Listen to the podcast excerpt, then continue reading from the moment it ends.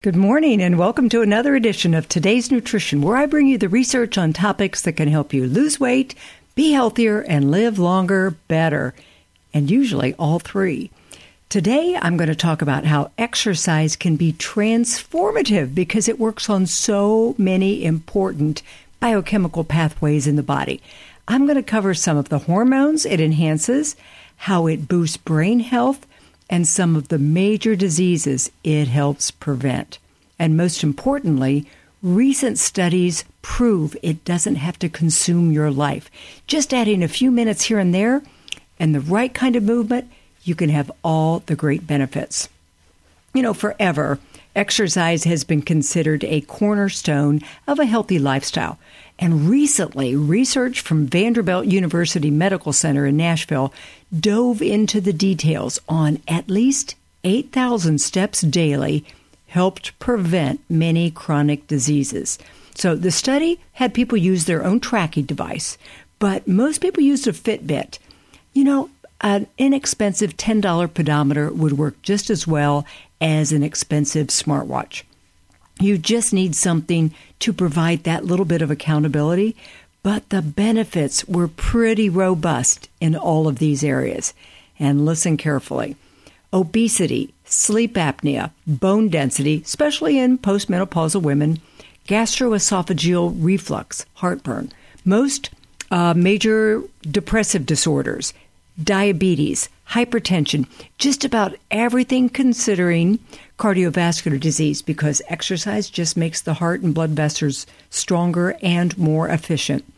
Also reduced LDL cholesterol, the lousy kind, at the same time increasing HDL, the good kind.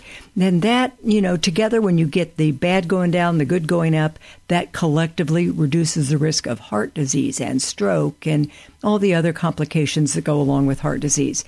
Regular exercise also is associated with the decreased risk of a lot of different cancers, including breast and colon. It improves the whole immune function so that you get, you know, much less likely chance of developing any kind of cancer.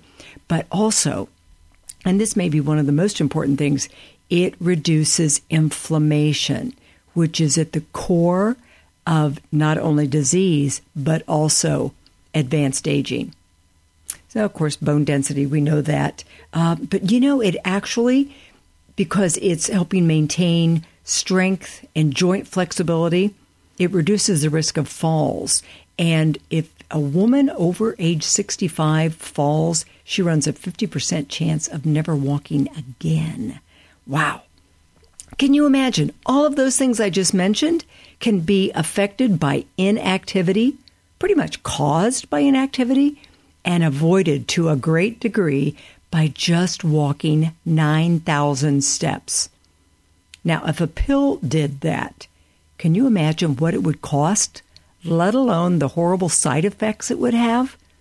But all of these benefits were seen, you know, to be the most beneficial when walking briskly, not just strolling. And they call this step intensity and is typically measured by the number of steps you take in a minute. You know, I don't think anybody ever counts their steps, but if you wanted to, moderate intensity is about 100 steps a minute. Vigorous is about 130. That's like real power walking.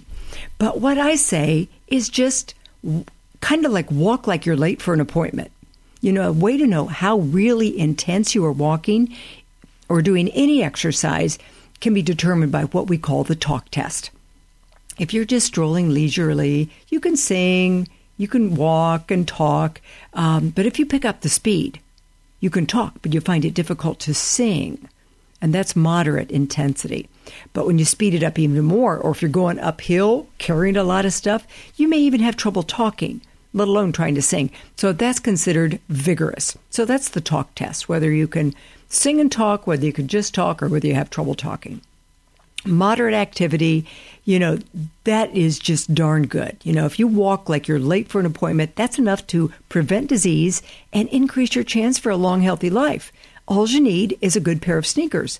Fitness tracker of some kind is helpful, but you know, you could also just map out a path of about three to four miles and just walk that route. Grab a friend and, with your doctor's approval, start with maybe 2,000 steps.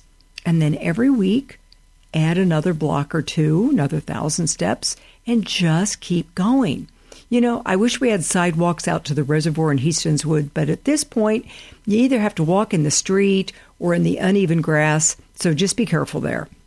There was another study um, out in the UK, United Kingdom, and they found that taking nine to 10,000 steps, somewhere in there, each day, cut the risk of dementia in half. More than half. It was a 51% decreased risk of dementia.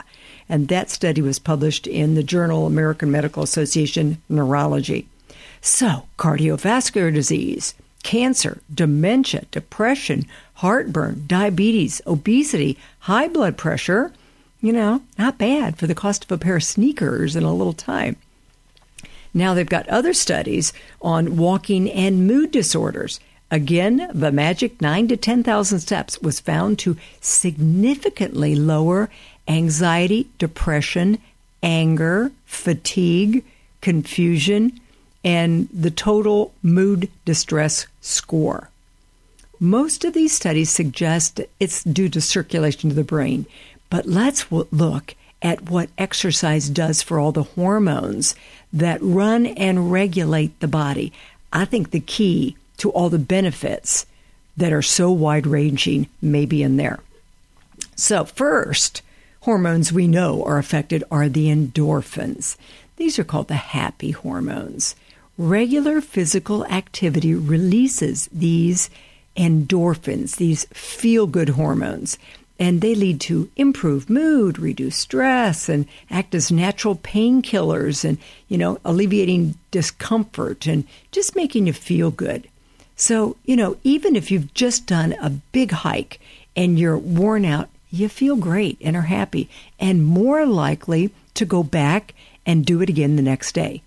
But definitely happier the rest of the day and glad you exercised. You can find this to be true. Next time that you are mentally exhausted or stressed out, maybe just feeling a little blah, go for a brisk walk. Act like you are late for appointment and take a quick promenade around the block and see how much better you feel. And it doesn't take much, maybe five minutes to prove it to yourself. I mean, even at work, if you've been sitting at a desk for an hour, take a few minutes and do something vigorous, and you will see how it brightens your mood and also helps you think more clearly. Now, next set of hormones that exercise helps regulate are insulin levels and improvement in insulin sensitivity at the receptor site and promotes stable blood sugar and levels of glucagon, which helps liberate the fat stores. Okay, this effect is really important with type 2 diabetes and obesity because it's it's helping burn fat and regulate fat storage and regulate appetite. As dietitians, you know, we've always told our diabetic patients that if they were going to have something high carb, they should go for a quick walk to prevent a spike in blood sugar. And last year, when I was doing that continuous glucose monitor, I proved it to myself time and time again exercise had a definite documentable effect on blood sugar and insulin. Now, walking briskly is good, but building muscle is even more important for the effects to be really robust. Because after age 30, and at least by age 40, we are losing 1% of muscle mass every year if you're not doing exercises that build muscle. So by the time you're 60 or 70, even if you're at the same weight, you have replaced good, calorie burning, metabolically healthy muscles with toxic fat. So while walking can have a positive effect on the last meal, having more muscle is going to keep those calories burning and balancing blood sugar 24 7, even while you sleep. So if you aren't weight training yet, I really want you to consider just adding a minimum of 10 to 15 minutes, couple three times a week.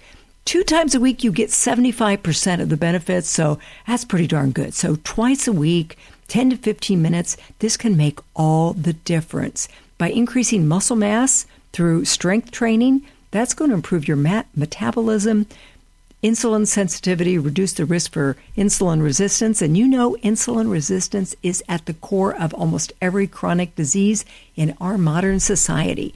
It's just the food we're told to eat.